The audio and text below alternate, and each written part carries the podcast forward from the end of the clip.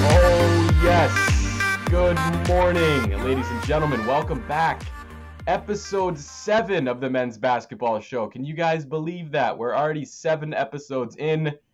October 27th, when we're recording this episode, October 28th is when you will hear it. Uh, you can also listen to it on our Spotify page, WMUA Sports.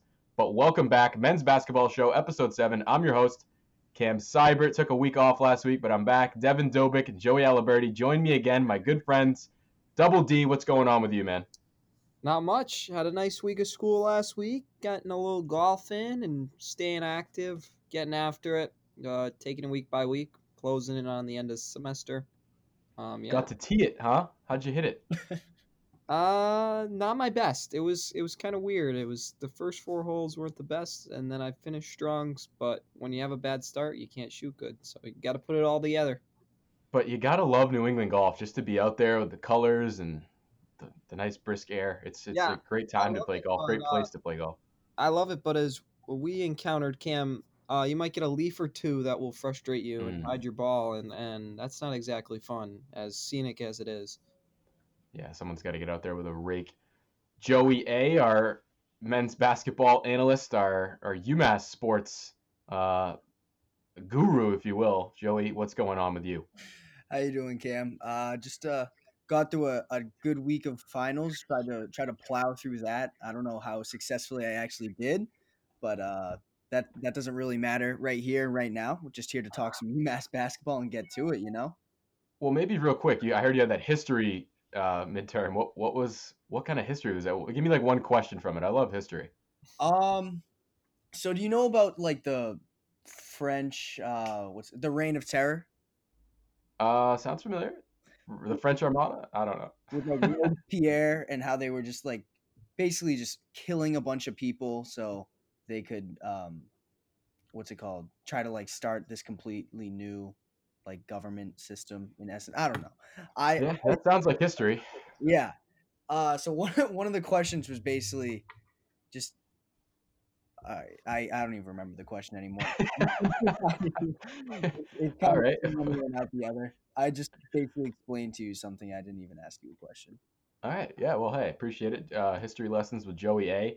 But yeah, we'll get right into the real stuff here. Men's basketball show, episode seven. It's a little crazy that we're already at episode seven. I mean, pretty much all we've done on this show is talk about our high expectations for the season. If you had all, if all your knowledge about UMass basketball was strictly from this show, you'd think that this was a team destined to win the March March Madness uh, come tournament time.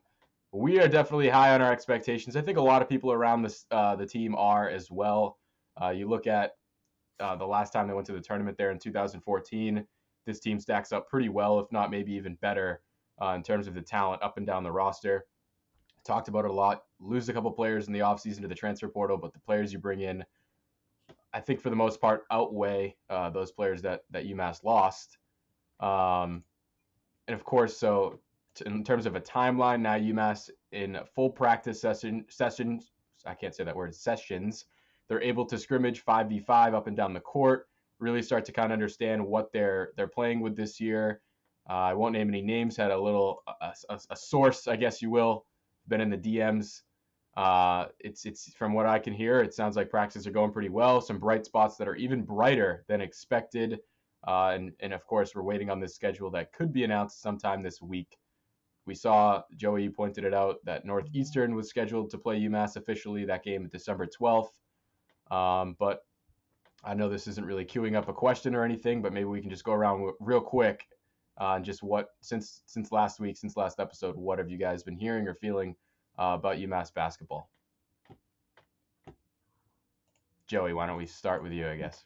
Um, I guess the the main thing that I've been thinking about recently, I guess we can get into it when we talk about uh, Ronnie DeGray because it kind of centers around him. Um, him just bringing out a, a, small ball lineup and having him as the small ball five. I don't know if you want to get into that now or go into that later when we talk about him, but that's something I thought a lot about and I feel like could be a very interesting component for this team. Yeah, we're definitely going to get into that in a little bit. So appreciate you bringing it up. Devin, was there anything that was just like, man, that this is just like I can't stop thinking about UMass basketball, or are you just like, let's just get into I some mean, topics? The only new news that I came across since the last time, at least Cam, you're on the show. We did one with Nathan last week, but um, was unfortunately that report about uh, the NCAA uh, tennis, Mm. and then I think there was a little about basketball in there. But that was the only new news I came across. But other than that, it's just been high anticipation for um, just UMass basketball to start up. Yeah, and from what I see and hear, it's pretty unanimous that people agree uh, UMass is getting the the bad end of the stick there. It, it seems like the NCAA is really just out to punish for no reason, which uh, it only attests to the terrible reputation they have. They're they're continuing to make it worse with these decisions and these ways they try to uh, penalize teams for petty petty incidents like this one. Uh, but we'll go into some topics here. I mean, the, the, thing that we really wanted to talk about is obviously seven episodes in, we've just done a, a bunch of hypotheticals. We've talked about our expectations for the team in terms of their depth, uh, what they can do defensively, offensively, the point guard situation. We've talked about a lot of different stuff. Tre Mitchell, of course, you can't forget about him. But what we wanted to get into a little bit here is some of the players that we haven't really been talking about a whole lot. Uh, there's definitely a good little list of them. Uh, Joey mentioned Ronnie DeGray. I suppose we could start there. Of course, I think you kind of put him and Dyondre Dominguez, these two forwards that have come in this year, almost in like a similar category. They're similar players, but they do have a little bit of a, a different skill sets. We'll start with Ronnie, more that that guy who can can get in. I mean, so look, Jon Rothstein gets access to uh, the Kennedy Center to watch practice last week. He's the CBS reporter for college basketball.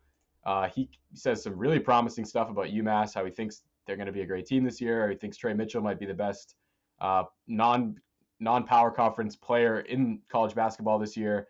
One thing he mentions is mentions as well is that Ronnie DeGray, uh, a very high IQ player who could potentially be the glue guy for UMass this year, uh, a, a, role that every team needs filled, the glue guy. But like last year, it was like Preston Santos, Sam Diallo, guys like that that were grinding for offensive rebounds and just making hustle plays uh, to help win games and give energy even coming off the bench at times. Now Ronnie DeGray kind of could be that role. Joey, I know you had some stuff you wanted to talk about here and how he could possibly be fitting in even as a five for a stretch lineup. Uh, so I guess I'll pass it to you in terms of Ronnie DeGray. And I mean, the quick uh, rundown on Ronnie, another one of these guys that comes from Woodstock. Uh, he played alongside Cairo McCrory and Dyondre Dominguez, guys who are now still his teammates at UMass. They went 36, and he was actually on that team with Tre, TJ, and Preston, and Noah Fernandes. They went 36 and 2 a couple years back. Uh, the team from last year at Woodstock was not as good, but still obviously a great team with great prospects. Now they're all here at UMass again. Joey, I know I'm sorry I'm taking your time. So what, what were you thinking about Ronnie DeGray? so I, I just want to touch on what you said. I think it was extremely smart for him to go back and um, take that. I think what was it? Uh, just like take that extra year at Woodstock, whatever that's called, reclassifying because he was kind of not that main piece with Tre Mitchell and everyone else from UMass on that first team. But then when he came back the next year, he was more of a centerpiece and more of one of the main guys, and you could just tell from um, the way he played in his stat line in general.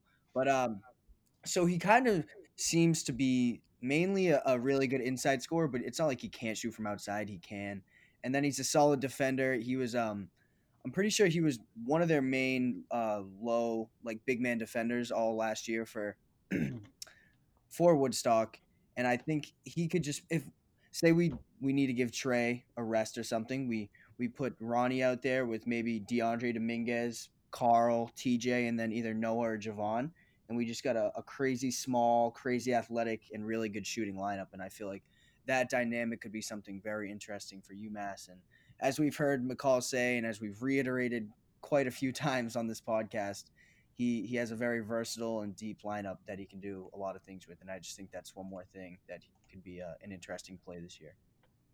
Well, I mean, he's a three-star recruit and the number eight player from Colorado when we're looking at high school things. So my biggest question with DeGray is how is his game going to translate to the next level?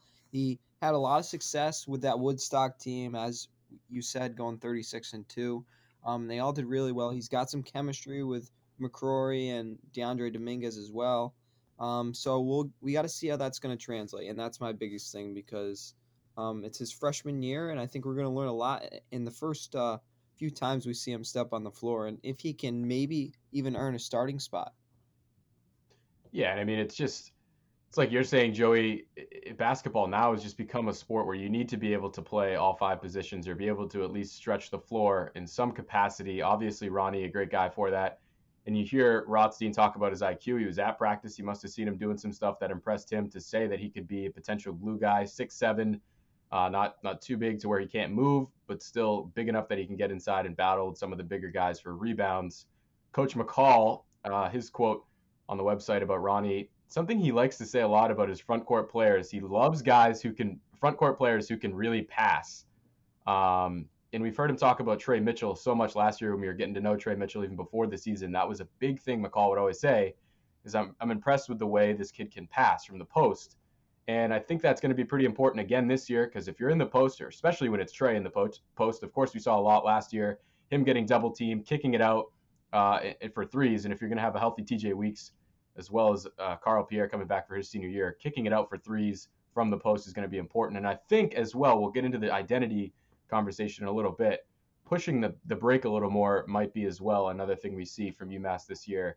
Uh, and that's going to come from the, the big guys with outlet passes and trying to get the break started. So, as I mentioned, you can't really mention or talk about Ronnie DeGray without mentioning Dyondre Dominguez in the same breath. These guys are almost like uh, a pair, really. They come in as these two forwards, but like I say, they have a little bit of a different skill set, the two of them. So we'll go right into talking about Dyondre Dominguez. Comes from Providence, Rhode Island, of course. Another one of these Woodstock guys played with again Cairo McCrory and Ronnie DeGray last year at Woodstock. They only went 29 and 8 compared to Tre Mitchell's team with that went 36 and 2. Uh, still a pretty successful season. Dyondre, again, a guy with size, he can still move a little bit, but what he can do that maybe Ronnie can't as well is stretch the floor. He can get out to the perimeter and knock down threes. If you follow him on social media during the pandemic or during quarantine over the summer, nonstop videos. I think it was actually his father posting it I'm not positive on that, so I apologize if I'm wrong. But a lot of videos of, of Dyondre just in the gym working on his three balls. He's got the machine spitting the ball back to him. He's just nonstop grinding, doing dribbling drills, all kinds of stuff. I mean, it was clear that he was working on his game uh, when other people might not have been. But we'll go right in. I'll, I'll let you guys uh, to jump in here. Joey, what are you seeing out of Dyondre? I mean, I know you think Ronnie could fill in at that five position to really stretch the floor. Would you see Dyondre and Ronnie out there at the same time? Uh, what's what's kind of the difference, or compare compare and contrast the two, I guess, Joey.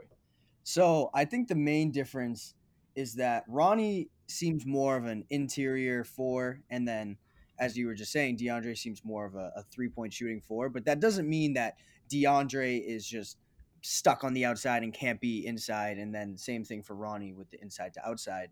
I think that's just both where they they specialize. Uh, I think it was the uh, Dyondre shot like 39% in EYBL uh, whenever the last time he was in EYBL was on, and it was off of like 80 attempts or something like that. I don't know. But something along those lines. He was a really good three point shooter.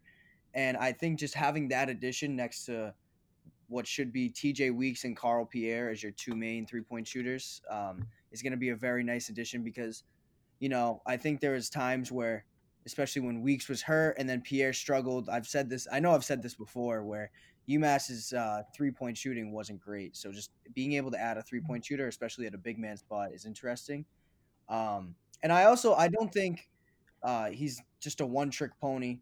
I think he's kind of athletic and can do hold his own on defense. So I don't think it's just going to be a, a stretch four deal where we're just going to have to make sure uh, people are accounting for his guy on defense. I think he's going to be able to hold his own. I'm not saying he's going to be a Samba Diallo lockdown defender type, but I think he'll be able to do all right on that side.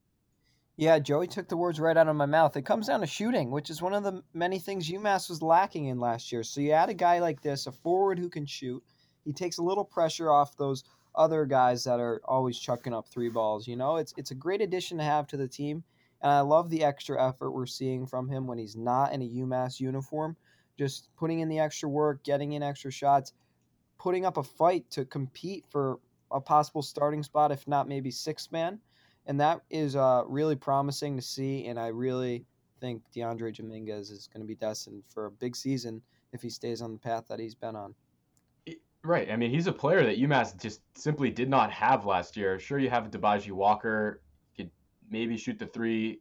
didn't really see that uh, in high capacity last year. And then, of course, it's like a Tajiri Baptiste. If you want to put Preston Santos in that category, you didn't really have a four who could stretch to the corners, shoot threes, uh, and provide more spacing for a guy like Tre Mitchell who, who might need some more space this year, or even some of these slashers that UMass has now, Javohn Garcia's and uh, some of these other guys. So I really think it adds a new element to the team. That's what we're really been talking about a lot in terms of our expectations, the versatility, the depth. Uh, he's definitely one of those players that's going to allow UMass to do a lot of different things this year. Uh, excited to see how the two of them play, Ronnie and Dominguez, how they kind of ping and pong off of each other and their two different skill sets. But moving down the list, a couple more guys that we haven't really talked a whole lot about. Another one to be excited about, Cairo McCrory. He's the third uh, in this trio that comes from Woodstock from last year. Another guy from Connecticut, or actually, I'm sorry, uh, Dyondre was from Rhode Island, but Cairo from Hartford, Connecticut. Like I say, played at Woodstock. 6'5", 185 pounds. So right off the bat, uh, a, a, guard at 6'5", 185, that's got to tell you that he's going to be a great defender. Uh, he's obviously going to be able to score at the rim through contact. He's got size.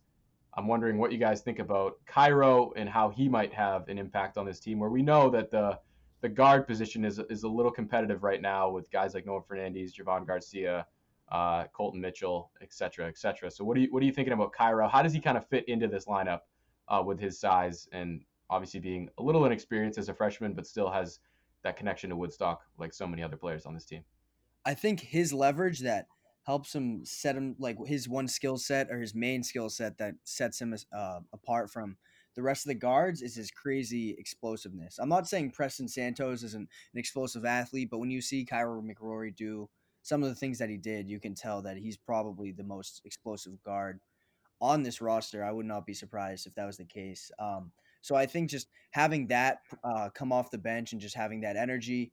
Also, if they want to use the press, like we've said before, and you know you have to kind of dig deep into those lineups to uh, keep guys fresh. I think Cairo McCrory could be a perfect piece for that, and then just being able to um, slash inside and then hold it like just do well on defense and but I don't I don't know if he would be a lockdown defender, but I think he could really be a, a good defender. Well, yeah, just the first thing that comes to my mind when looking up Cairo McCrory is just I'm thinking Brad Wanamaker, a competitive guy that adds uh, competitiveness to the point guard position. Um, is giving in practice, giving a lot of work and competitiveness. Keep using that word competitiveness to the guard position. They all uh, work off each other, and, and that's how they get better. And when you have a guy that can come off the bench, an explosive player, a guy that can give you some energy, a guy that can score points for you, it's very confident and it's awesome when you got uh, you can give your starters a rest in order to get a guy like this in the game. Yeah, I mean, and I think as well too. Obviously, we saw the press defense last year. You have to think that with more guys coming from Woodstock who know that system, it's going to be on again this year for UMass. You're going to want to press teams. Cairo is going to be a great guy for that as well, uh, with his size. Moving along the list, another guy we haven't talked about, and maybe one of the more important ones that we haven't mentioned, Mark Gasparini. He's kind of replacing Tajiri Baptiste as that second center coming off the bench for Tre. Uh, graduate student from American College, so that tells you right there he's been around for a little while. He, he's experienced at the college level. He knows what it's all about. He can be a mentor for guys. Uh, it certainly seems 6'10", 245 pounds, so he's even bigger than Tre, uh, almost like a Tajiri Baptiste. But if, I mean, if you know Tajiri, if you ever talk to him in person, you know that it's hard to be bigger than Tajiri Baptiste. Um, Coach McCall says he's a big physical guy, really can pass again, can really pass as a front court player. This is a trend, I'm telling you. Uh, he adds experience factor, also a versatile front court player. I mean, if you watched any of his highlights, uh, or yeah, or some of his some of the film on him, Mark has this great little baby hook. It's almost old school. Uh, Dr. J might like to see that a little bit this year. He just gets into the middle of the lane and just throws up these baby hooks, and he seems to make a lot of them. So we'll definitely watch out for that this year when you're watching Mark play. Could be kicking it old school and hitting you with the baby hook. Uh, but obviously, yeah, he's going to be second to Tre Mitchell. But we saw at times uh, a little bit last year. We saw Tajiri and Tre out there at the same time, two center lineup. So it's not off the table uh, this year for Mark and Tre to be out there at the same time. I'll pass it to you guys though. I'm wondering what you think about Mark Gasparini, how he's going to have an impact on the squad.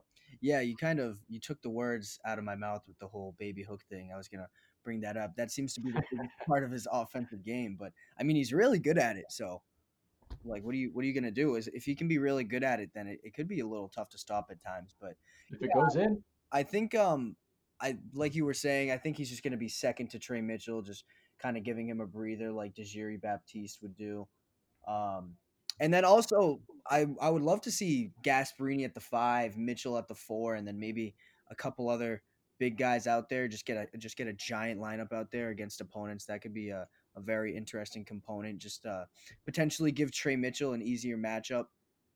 Maybe um, Gasparini takes on their biggest big man, so he gets a smaller guy and can kind of play around with that uh, play around with that like smaller dude. But I don't know. I think Gasparini is just going to be important for um, Tre Mitchell's energy more than anything. But also, again, I guess if you want to go to like the mentoring thing and just being that graduate transfer, he can he adds a little bit of that too for sure. Him and Carl Pierre are like the the two vets on the team.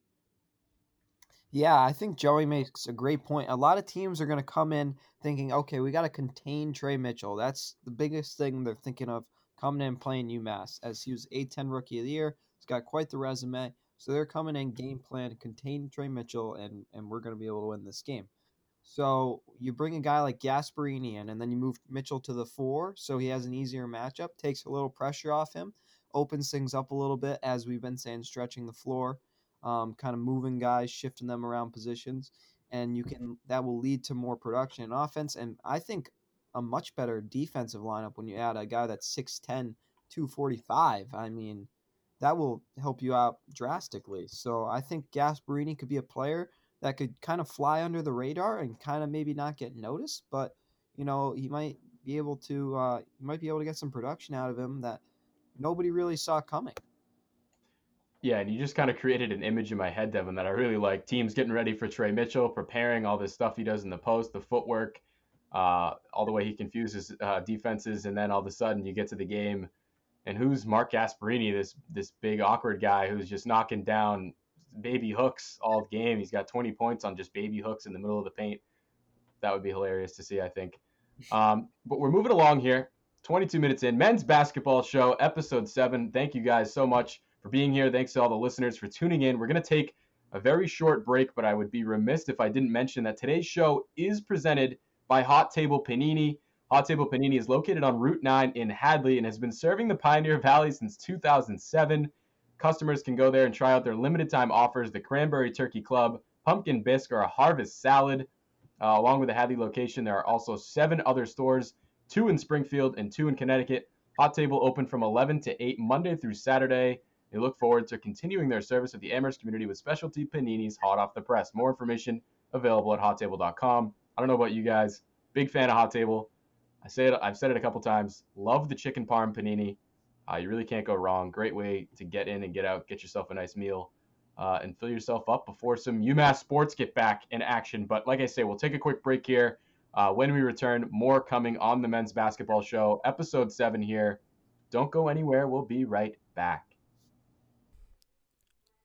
Hot Table Panini, located on Route 9 in Hadley, is just a few miles away from the UMass campus. Hot Table specializes in a variety of grilled panini sandwiches and also offers a selection of soups and salads. For over a decade, Hot Table has been serving paninis for customers all across the Pioneer Valley. Customers can order in store or by using the Hot Table app to order for delivery.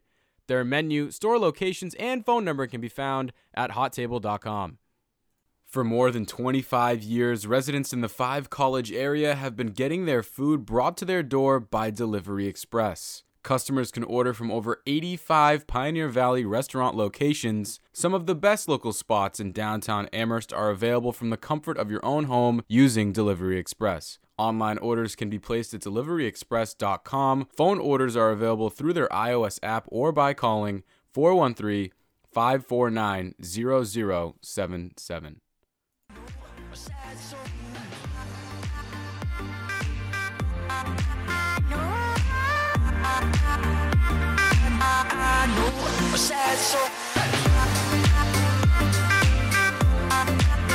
Alrighty, folks, welcome back in Tuesday morning here. You're listening to this on Wednesday, uh, men's basketball show, episode seven. Cam Seibert, Devin Dobick, and Joey Ali Birdie I think that's a new nickname I'm coming up with there, Joe. Joey Ali. What do you think? Joey Ali, like Muhammad Ali almost, but I, I don't know if I'm anywhere close into the same realm as Muhammad. I'm not gonna lie. That's a good point. That's a good point. Uh, but you know, I'm trying. Uh, so we welcome you back. You listened to the first half there. We were talking a lot about some of these guys that UMass has on this roster that are going unmentioned, really going untalked about, and a lot of them, as we talk about them, you kind of start to see that they can have major impacts as well. It's kind of the role players that hold teams together and that usually are the deciding factor in a win or a loss. So uh, we've we've talked about almost all of them. Dyondre Dominguez, Ronnie DeGray, Cairo McCrory, Mark Gasparini, some of these newcomers that really could play a big role. And then another one that really doesn't get talked about. I mean, for most of us, it was like we couldn't really find information on on this guy. Ryan Marcus, uh, he comes in, another freshman. He comes from Wakefield, Mass. Comes from Wakefield Memorial High School. Uh, he's a little different from the rest in that he just doesn't come from Woodstock. I know it's like a UMass player not coming from Woodstock. What does that even mean? But Ryan Marcus joins his team, another guard. I mean, when you look at him, you give him the eye test. He doesn't stand out with the Javohn Garcias and the 6'5 Cairo McCrorys that are joining this team. But you still have to think that he will have some sort of impact, uh, maybe a shooter, maybe more of a, a facilitator, a smart minded player who can uh, man the offense when somebody else needs a break, or who knows? I mean, it's hard to say without having much access to the team to know exactly what his role is going to be. But do you guys have anything you'd want to add on Ryan Marcus? Um, I I'm putting my money on the fact that he's a shooter because I know in high school uh, he shot 82% from the free throw line, which isn't like something insane. But when you shoot 82%, you're usually a shooter. So my my best guess is that he's just a, a solid shooter. I don't know if he'll get any playing time or anything like that because I haven't heard much talk about him. Uh, but yeah, if he were to come in to play, I think it would be in a shooting role. I think it's great for him because he has a chance to set the bar for himself. I mean, he's got no one's got any expectations for this guy, so he can just come in, tear it up, uh, be a role player, whatever he wants to do, and and nobody's gonna bat an eye, and it's gonna work out perfectly for him. Uh, I think uh, the sky is the limit. I mean, that doesn't necessarily mean he's gonna reach the sky, but he has he can only go up. There's no way uh, he can let anyone down. Reach for the sky. uh, but yeah, I mean, he's 6'3, 180. He's definitely got some size to him. We'll have to see uh, what Ryan brings to the table uh, in a little in a little bit here. I mean, we're we're a little, I think, about a month, almost probably 30 days exactly from the start of college basketball. Still don't have a, a specific schedule for UMass, but more and more, if you follow Jon Rothstein, a lot of these other uh, reporters, you see it on Twitter. These multi-team events, more and more of those are getting uh, uh, finalized and they're getting released about what teams are playing and where they're playing and when they're playing. So you have to think uh, news about UMass's schedule is just around the corner. Uh, but we're moving along. So we talked about some of these players that we haven't talked about a lot. We've talked obviously in past shows a lot about the offensive and defensive identity, how there's going to be more depth, more versatility, more stuff Coach McCall can do. Um, I mentioned it a little earlier on when talking about Cairo um, some of these other guys, these defenders that have come in. Ronnie DeGray, another one of them who could be a great defender in the press if UMass uh, decides to use that again this season. I mean, we saw it more earlier in the year last year. It kind of evolved uh, into what Coach McCall described as just mixing up the defenses to try to keep the other team guessing. Uh, and I think against teams like VCU and, and, Dayton at home, it kind of worked a little bit. Uh, teams were guessing; they didn't know exactly what defense UMass was throwing at them this year you have to think that the press defense will continue with more guys coming from Woodstock. It's that that's the system, uh, the press defense system from Woodstock. So I'd like to get your guys' take. How will it carry over into the season? Will it be better than last year? Uh, who could be key defenders in the press, or just who's going to be a key defender overall for you uh, with this new roster? Uh, wait, Cam. It sounds like I don't know what that sound is, but it sounds. Yeah, it's like a B 55 bomber just going right over my house, I think. uh, I mean, it's funny. We when we had Curry Hicks on, he's like in New York. We heard like police sirens. I'm listening back to the episode, and it sounded even worse like after the fact than it did when I was recording it. Oh, There's man. like ambulances and stuff driving by, but just try to uh, avoid that. It's just like an I don't know, like a giant airplane. A B fifty five bomber. All right, but Yeah. a Boeing 737. um, I think it's really good, um, or really smart on it, obviously, for the fact that they're just switching up these defenses so much. And I think with that and with more experience and just more familiarity with guys and more depth, it's not going to get. I don't think it's going to get worse. I I think that would be uh, a little something would have to go really wrong for it to go worse. So I think their defense in general should be better. Um, on ball defending was something that Matt McCall pointed out. And I just think whatever they do on defense, it'll be. I'm not saying it's going to be exponentially better, but I think it'll all be a little better. And I don't, I doubt they're just going to stick to just the press because they have more depth now and they can just go through guys. But I do, I do see them doing it maybe like a little more, if anything, just because they can, because they have these guys. Um, and then for main defenders, I know he's not a starter, but Preston Santos, I feel like fits that Mm. fits that mold perfectly coming off the bench. He's he was kind of known as that guy last year, especially down the stretch that could just like a a three and D guy almost with um really just pretty athletic too and can get inside and playing the four as we've talked about in the past. So he was really versatile. So I think they have a few versatile guys on this team like him, Ronnie DeGray. Uh, I think Cairo McRory could be someone that's really versatile. Um, so just just guys like that, I could see being um, interesting. Colton Mitchell, a guy Yeah, who Colton Mitchell. defense. He he took over the starting role for Sean East at um, what's it called? Like a little bit into the season. I think it was solely for the fact of just energy and being able to have that defensive presence because Sean East was obviously the more talented offensive player, but they just needed that energy on the defensive side, and Colton brought that. He gave it. He gave it at times. Yeah, came up with some big steals. Him and Preston were menacing in the in the press, and eh, it's it's funny because you bring up Preston, and it's like, wow, maybe he should be in that conversation of players we're not talking about enough because I, I feel like just in general, Preston doesn't get talked about enough. How important he was last year, and just being that Swiss Army knife that was just fit in wherever Coach McCall needed him. And I mean, you heard you heard him at practice. It's like, oh, how do you feel about now getting a starting time? He, Preston was like, look, man, I'll run through a wall for my teammates and my coach. Like it doesn't matter where you need me, what you need me to do. I'm I'm gonna do it, and I'm gonna help us win. So he had the right attitude all throughout last year, and you got to think he's only gonna get better into his sophomore season. But Devin, did you want to jump in, talk about this press defense a little bit, what you think, and how it might carry over into this season? Yeah, well, I think it's going to be interesting because you had the loss of Diallo, so not kind of, you know, veering off a bit from the press defensive style, but just kind of getting rebounds. Uh, with the loss of Diallo, that's going to be a huge thing that UMass needs to find someone to fill. And I think Dibaji Walker, the junior, I think he could be a key player uh, down at the four position, and I think he could contribute and tr- try and uh, grab some of those rebounds that Diallo was so uh, amazing about. Um, but also, you got a lot of size in these new freshman class between Gasparini, Dominguez, uh, DeGray, all these guys. Or Gasparini's not a freshman, but anyway, incoming players. Yeah, no, I Um. I think that size presence will definitely add an element to UMass. Uh, they were a little smaller last year, um, but adding that size will definitely make them uh, better up front. Um, and obviously, with those big hands up, it's going to be a lot harder to make plays.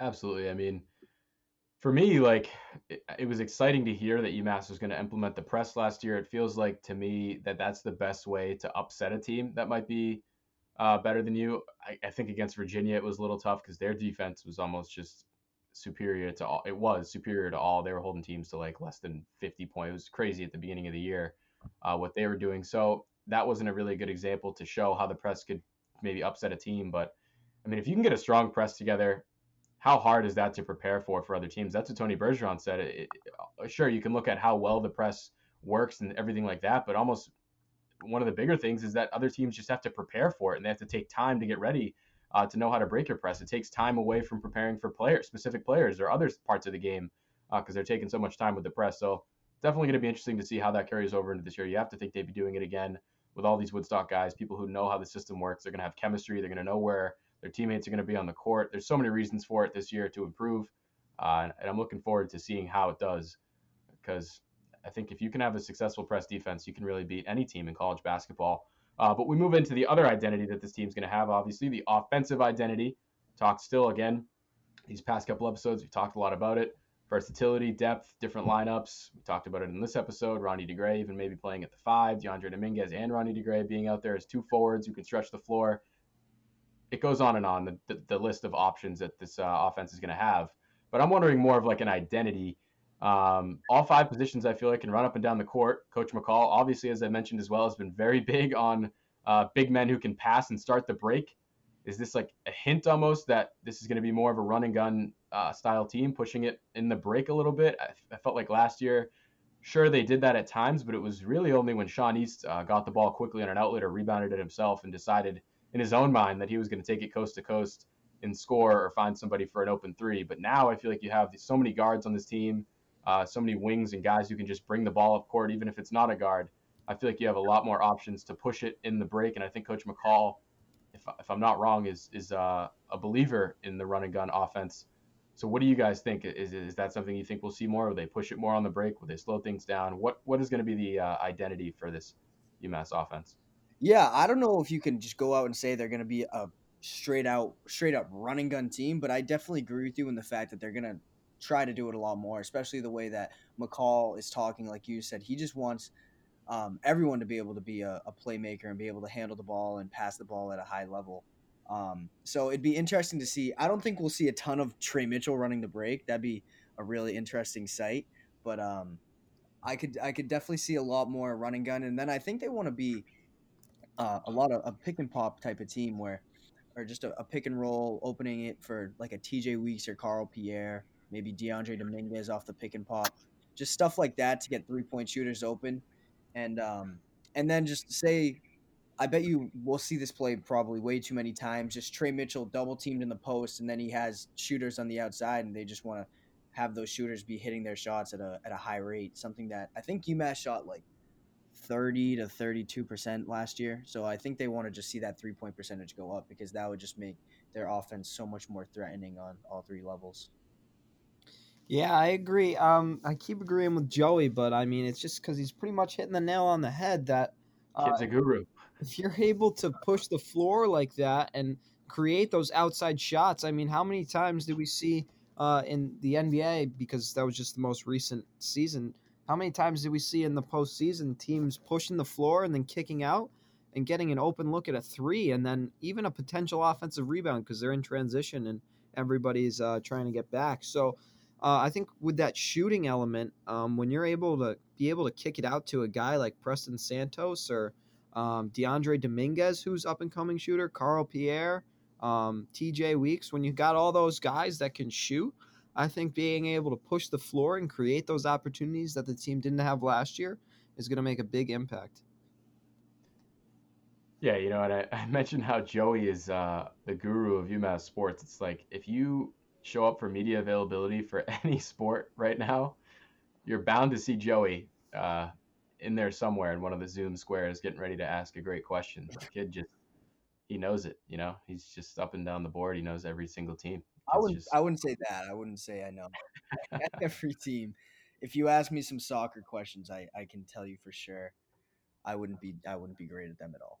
I mean, you see his name in the newspaper, you hear his voice on the airwaves. It's the kid's versatile. I'm telling you, he's Preston Santos of this UMass media biz.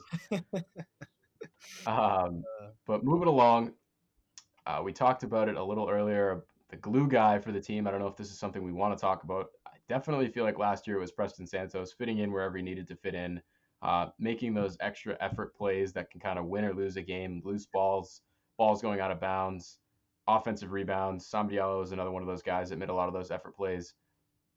Do you see that changing this year to someone else? Does Preston fall into more of a solidified role and he's a wing player and he, he has yeah he's not necessarily your your grinder. Obviously he'll still have that aspect to his game. He's just a high effort player. But is Ronnie DeGray a guy that you could see becoming the glue guy? Like Jon Rothstein says, he's at that practice. He says he's a high Q, uh, six foot seven potential glue player. Do you see that changing this year? Does does it have to change? Just now that Preston's a sophomore, does he have to kind of give up that grinder role and and give it to another freshman, or how does this work in your guys' point of view? See, I would I would not if I were Coach McCall and Bergeron, I would not want Preston Santos to give up whatever he was doing last year because I feel like whatever he was doing last year, if you add that on top of who you have around him this year, um, additionally, will just be so helpful. Kind of like a a Marcus Smart role almost, especially Marcus Smart in the playoffs. I don't. I obviously you're not going to see Preston Santos dropping like 24 at times, but just like a, Right, well, like an evolved Marcus Smart, because I feel like earlier Marcus Smart was yeah just hustle plays and defense, but now he's maybe it's not a great thing, but he's evolved into a shooter uh, and a scorer more, if that's what you kind of mean. yeah, yeah. If you if you went into last year, I don't think anyone was going to tell you about how good of a shooter Preston Santos was, but he shot 40% from 3 and o- o- Mm. obviously he only shot a couple threes a game, but um, I just think having having a threat like that, even if you only do shoot like say two or three times a game from outside, just having the threat where like they have to respect you is going to be big for someone like Tre, who's just going to open up down in the middle, and then obviously if you have other shooters around him, you're going to have to not have your sole focus on that one shooter. So I just think if you if Preston Santos keeps doing what he's doing, obviously McCall said he doesn't want him to play the four like he did sometimes, and I think that's only going to help defensively for him and the team as a whole because if you have Preston Santos lined up against uh, Hasahn French from St. Louis, who's just six seven and just a huge body, it's it's probably not going to go as Preston's way. Uh, more often than not, it's going to go Hasahn French's way. So I think just having Preston Santos stay at that two three and that glue guy is the most likely thing. Now that's not saying Ronnie DeGray, someone like Ronnie DeGray can't come in and contribute as a some sort of glue guy. Um, and it looks like Rothstein thinks he's going to start, so I think that'll be really interesting to see if he's kind of uh, that that energy and that hustle guy that Samba that Samba had last year, that type of role. So I think those two guys are the the main two contenders for it. But I mean, you never know. I hear you, Devin. Yeah, I just think UMass becomes such a more versatile team when you got shooting and inside play. It just makes you, you know, so much more well rounded. And all these new guys coming in, like we've been touching on today with McCrory, DeGray, and Dominguez, they're all going to bring a new thing to the table that UMass didn't have last year.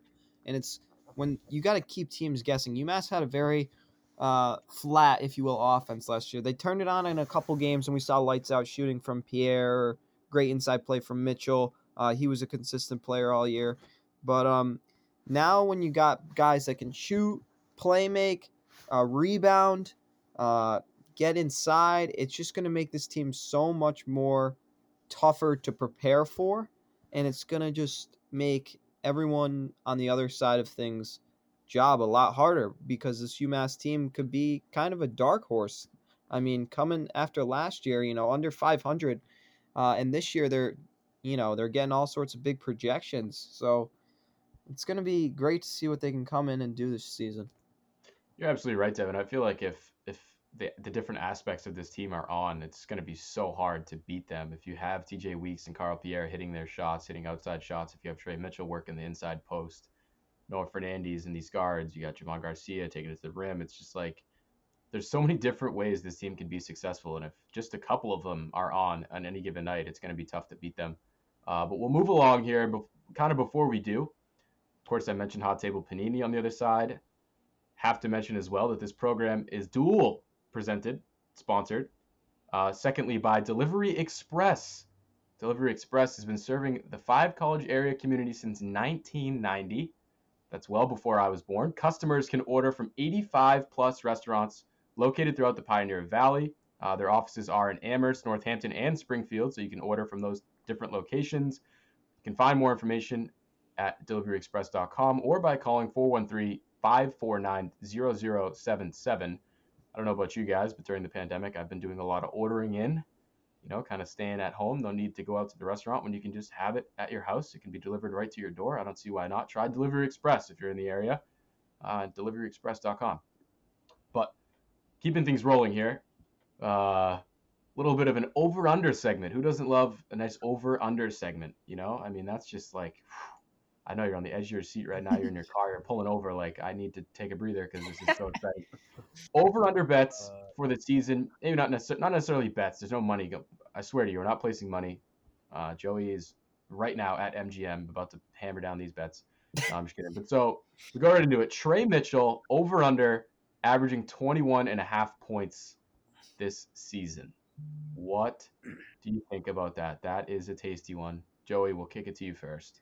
So, if we listen to everything that, like, say, the coaches are saying and Jon Rothstein says, he should he should average just around that 21 to like 23 range. Um, so I think it correlates for me. It correlates with how well we think TJ Weeks is going to do because it, obviously they're the one-two punch scoring wise going forward. So uh, that's why I also put him next. But I just think it depends on how well because usually in college basketball you're not going to see two like 20 and 19 point per game scoring players. So I Mhm. honestly think that Tre will kind of take that next step in terms of scoring and TJ will do more of the same of what he did last year because I just I don't know. I don't think he's going to be able to withstand the efficiency that he had last year. I forget what he shot from 3, but I just know it was something It was 48.5%, if I'm not wrong. Yeah, that Through 10 games. Was the number one freshman three point shooting percentage in the country. So yeah, that's that's some tough to sustain. That's some Fletcher Magee type of numbers. I don't know if you guys remember from Wofford. He shot like 60% from three, shooting like 10 threes a game. But um, so I think Tre will probably average just at 21 and a half, maybe 22 or 23. I think just people opening up space for him on the outside is just going to be so huge for him and so helpful that um, So you're saying over. I, I'm hitting the over. I'm hitting the over. All right. Ugh. One says the over. This is a tough one for me. I'm I think I'm gonna have to be the bad guy. I'm gonna take the under and just for the sole purpose that in college basketball to average say 21, 22 points, that's just those are just spectacular and consistent That's numbers.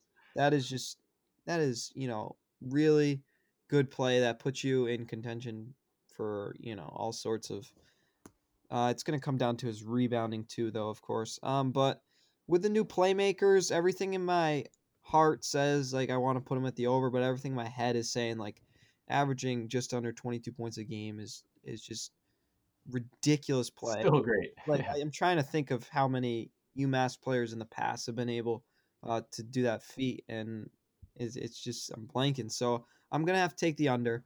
Um, but uh, I could I could definitely see him popping off for a few like 28 point games uh, that could pull those stats in the upward direction. Yeah, so I'm on the same wave as you, Devin. I would say under, and I'll tell you why. I think I do still think Tre is going to have these explosive games. A couple times last year, he went for more than 30 points against URI both times.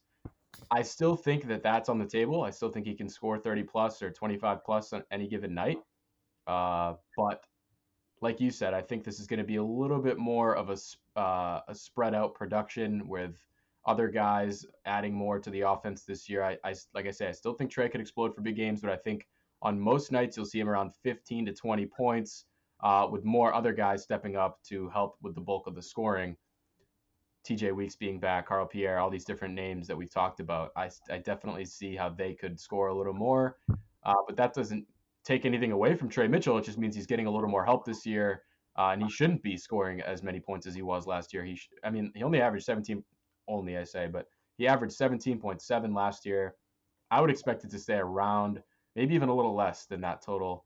Uh, but again, not taking anything away from Tre. I just think he's got a little more help this year uh, and more other people who could score uh, to lower his average. Can I, Moving uh, along. I drop a little a little stat for you Yeah. really quick? So Yeah, okay. Tre Mitchell's last nine games, how many points do you guys think he averaged? Oh, it was like 24 or something. It was twenty two point eight. Okay. I just want to. I don't know. I I think what these pieces will do for Tre is just open things up more for him because obviously they're gonna revolve this team around Tre. Like he is the centerpiece. He is that guy that will bring this team to the next level. He is a candidate for awards. I'm not gonna say the the high up awards, but just good awards. He, he'll be one of the. He could potentially be one of the higher echelon big men in all of college basketball and I, I think that's what uh, McCall and Bergeron are going to kind of hone in on and take advantage of. Yeah, I- I mean, I think the ceiling really is, if, if, if you want to look at look at it this way, I don't think it's too crazy to say that. Yeah, his ceiling is to be the best big man in college basketball. I mean, I, I, that's that's got to be the the goal for him, and I don't see that it's I don't I wouldn't say it's unreachable. I don't know if anybody would disagree. No, don't disagree. It's just we're a m- initial preseason expectation. Um, as we're sitting here right now, I, I think it's gonna with all the new talent acquiring and all the uh, ability to share the wealth this year. I think it's going to be difficult for Tre to, you know, throw. You know, he's not the entire team anymore, so I think it's going to be a little tougher for him to have big numbers, but not necessarily have big games. He could definitely have big games still. Totally uh, feel you, Devin. We'll go along to the next one. This one's just as interesting, I guess. I mean, TJ Weeks over under averaging 17 points uh, per game. And uh, correct me if I'm wrong, Joey, you came up with these numbers, right? I did. I mean, yeah. So I'll let you go first on this one.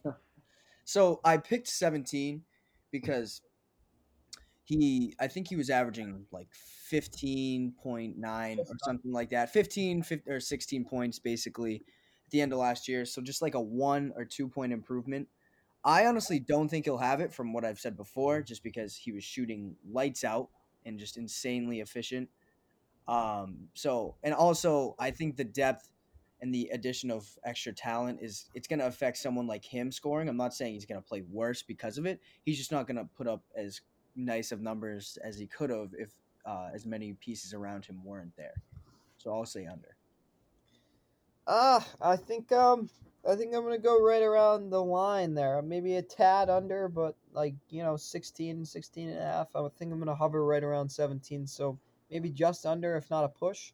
Um, and yeah, that's just for the sole purpose that there's gonna be a lot more talent on the floor this year. I think we're gonna see a lot more um, consistency from a bunch of different players. So it's gonna be hard for uh, one player to kind of control game in and game out. At, you know, however many games they play this year.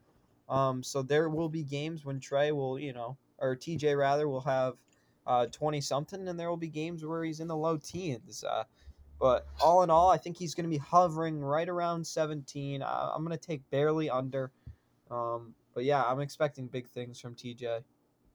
Yeah, so I'm I'm gonna do the same as you guys. I'm going with the under. I think if it was about 14 points, it would get much more interesting. Uh, he averaged 14.7 last year.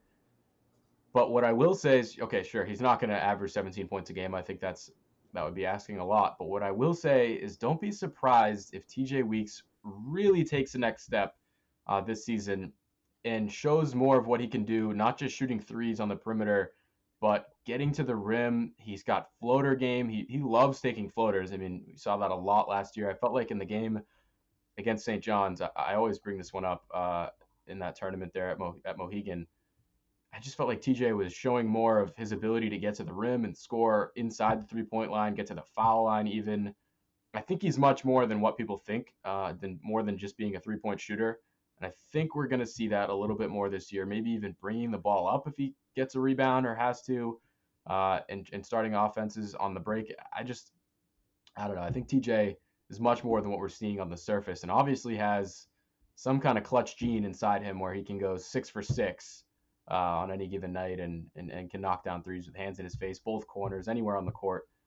He's he's he's a bad man. I mean, you got to watch out for him uh, when he gets going. So he could. I mean, who knows? He could he could average more than 17 points a game. But that would be he'd be becoming the one of the better players on the team and maybe take over taking Tre over a little bit. But I don't know. I just think you could you could see some major evolution from TJ Weeks this year. Don't be surprised if it happens. You heard it here first on the Men's Basketball Show, episode seven rounding things out, getting towards the end of it.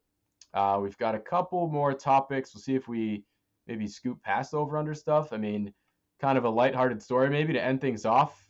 We see it year in and year out with Coach McCall bringing on a walk-on player last year, Devonte Higginbottom. Had a chance to speak with him a, a couple times at some practices, do some interviews. I mean, what a great character he is. Obviously, was in the Isenberg School of Management. I believe he's taken some form of internship or job with the NBA. I know that he always wanted to work with the with the NBA, but I mean, just a high character guy. You really wouldn't even be able to tell him apart from all the other players and be like, "Oh, that's a walk on." I mean, he he fit the part. He looked the part. He brought the energy before the games. You always see him dancing, getting other guys going. I mean, really, when you talk about your ideal walk on, it was Devonte Higginbottom. But now we get this video on Twitter as we're used to seeing. Always a great moment to see when a player gets the jersey tossed to him. Welcome to the team. Coach McCall says, "Welcome to the team," and all the other players kind of surround him, get him hype. I mean, that's got to be a great feeling to work, uh, maybe as a manager or just in the team in some capacity. You keep working, your practice player, whatever, and then it gets recognized, and you get a jersey, and you're officially on the team. I mean, you get a you get your own gear and apparel. You're in the locker room. I mean, that's got to be a pretty cool feeling uh, for a guy. Brady Antopoulos, of course, the guy this year who's going to be the walk on. So I'd love to open it up for you guys to, to share some takes if you have any on being a walk on. I mean, what um, could you imagine? Uh, would that be like not the coolest thing in the world to just walk on to a college basketball team, Division One college basketball team, and be like a real player? Yeah, I mean, maybe you're not a real player, but still. yeah, just being a walk on and being a part of the team, I feel like that'd be uh, interesting experience. Just getting like kind of insight on what goes on and everything. Uh, but yeah, I, I feel like that's a, a really cool thing, and hopefully he can kind of take it and use it as and become a mentor for younger players in the future. That'd be something really cool to see. But who knows? Yeah, and to expand on the question too, Devin, before you go, I mean, what what might be what are you looking for out of a walk on if you're a coach or a player? What does a walk on provide? I mean, a walk on to me is just kind of, especially in his first uh, few games or his first, you know, stunt or stint with the team. It's just the guy on the bench that gets everybody going. You know, he, he's got to be that energy uh, force. Like we saw, I, I just always remember it when watching the Celtics Heat series. I don't know the guy's name, but he was this big, tall, uh, white guy on the bench, and he was just firing everybody up. And I was like, "Who is this guy?" And I was like, "He is the most energized one on the team, and he's not even doing anything." So I think he can do that. Uh, obviously, provide some competition to the guys that were, um, oh my gosh, recruited there. And I think you know he's got like uh, the other guy we were just talking about. Um, forgive me for losing his name, um, but he has a chance to you know only go up. He can, uh, yeah, he's got a chance to prove himself, and that's got to be pretty awesome at the Division One level.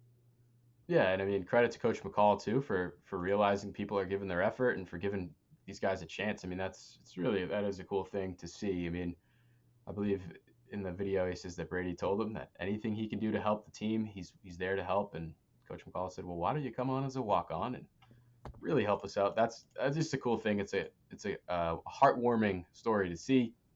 Um, but we're getting towards the end of things here again. Men's basketball show episode seven. Cam Seibert, Devin Dobik, Joey Aliberti.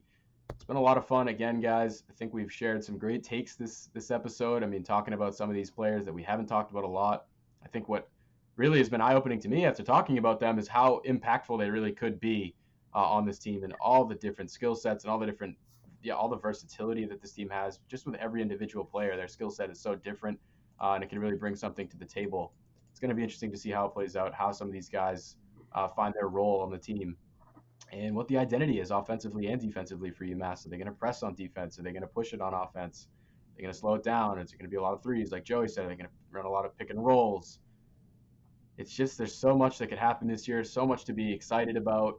We're still kind of waiting on the schedule to come out. Uh, I got some sources, not really, but uh, from what I'm hearing, it could come out this week. So we'll definitely keep an eye out for that. But again, thanks thanks to those listeners for tuning in to the men's basketball show again here on WMUA Sports. You can hear it on 91.1 every Wednesday at 11 a.m. or you can catch it on Spotify. WMUA Sports on Spotify. All our other shows are there. Uh, last thing I'll say as well is don't forget this was presented by a couple different sponsors. Uh, Hot Table Panini, located on Route 9 in Hadley. Definitely go check them out. Great place to eat. Uh, who doesn't love a nice panini? So many different varieties of flavors. And then, of course, Delivery Express. Why go out to the restaurant when you can just have it at home? Order for delivery, deliveryexpress.com, or call 413 549 0077. Um, that's quite the tangent I just went on there, boys. But we have a couple minutes. Is there anything that we wanted to squeeze in at the end for our lovely listeners out there? Yeah, really quick. Uh, Devin, when you were talking about the big guy during the Celtics Heat series that was bringing all the energy, were you talking about Taco Fall? No, no, no. The guy he plays for the Heat. Um, he's this big. I gotta. I don't know. I was, Kelly Olynyk? No, No, I think you're thinking no, of I um, gotta look Mason him up now. Plum- Plumlee. I think it is right. uh, or, I don't. Who, Plumlee. He's not a very energetic guy. um, I know. Meyers Leonard. Meyers Leonard. I get Meyers Leonard and Mason Plumlee mixed up, but yeah, yeah, he was he was a big cheerleader in essence during that series. Yeah, he's uh, he's full energy guy. I'm like, who is this guy? He's up out of his seat every play, getting everybody going, smashing the towel up and down. Every team needs it. That energy guy. Let's go! Let's go, boys. Cam, you should, Tuesday at 10 a.m. I got a big day going on after this. I can't wait. you should have Seven been one. walking up to uh, UMass. You could have been their energy guy, and I think I think I know, dude. Get me in the locker room before a game, and I will just scream my head off. I'm sure there's already people in line doing that. They got plenty of people to get the energy up. But how can you not feel the energy around this team? There's like a literal buzz in the air when I think about UMass basketball this year and all that could happen. Fingers crossed that everybody stays healthy and that the season goes kind of as planned. Of course, still waiting on the schedule, hoping for the best with that. Otherwise, I think we're going to round things up here. Again, Cam Seibert, Devin Dobik, Joey Aliberti for the men's basketball show here on WMUA Sports. This was episode seven. Tune in every week, Wednesday at 11 a.m. on 91.1 or check it out on Spotify. Otherwise, enjoy the rest of your week and thanks for tuning in. It has been a good one. We'll catch you on the next one, however. UMass basketball back in the month. that's so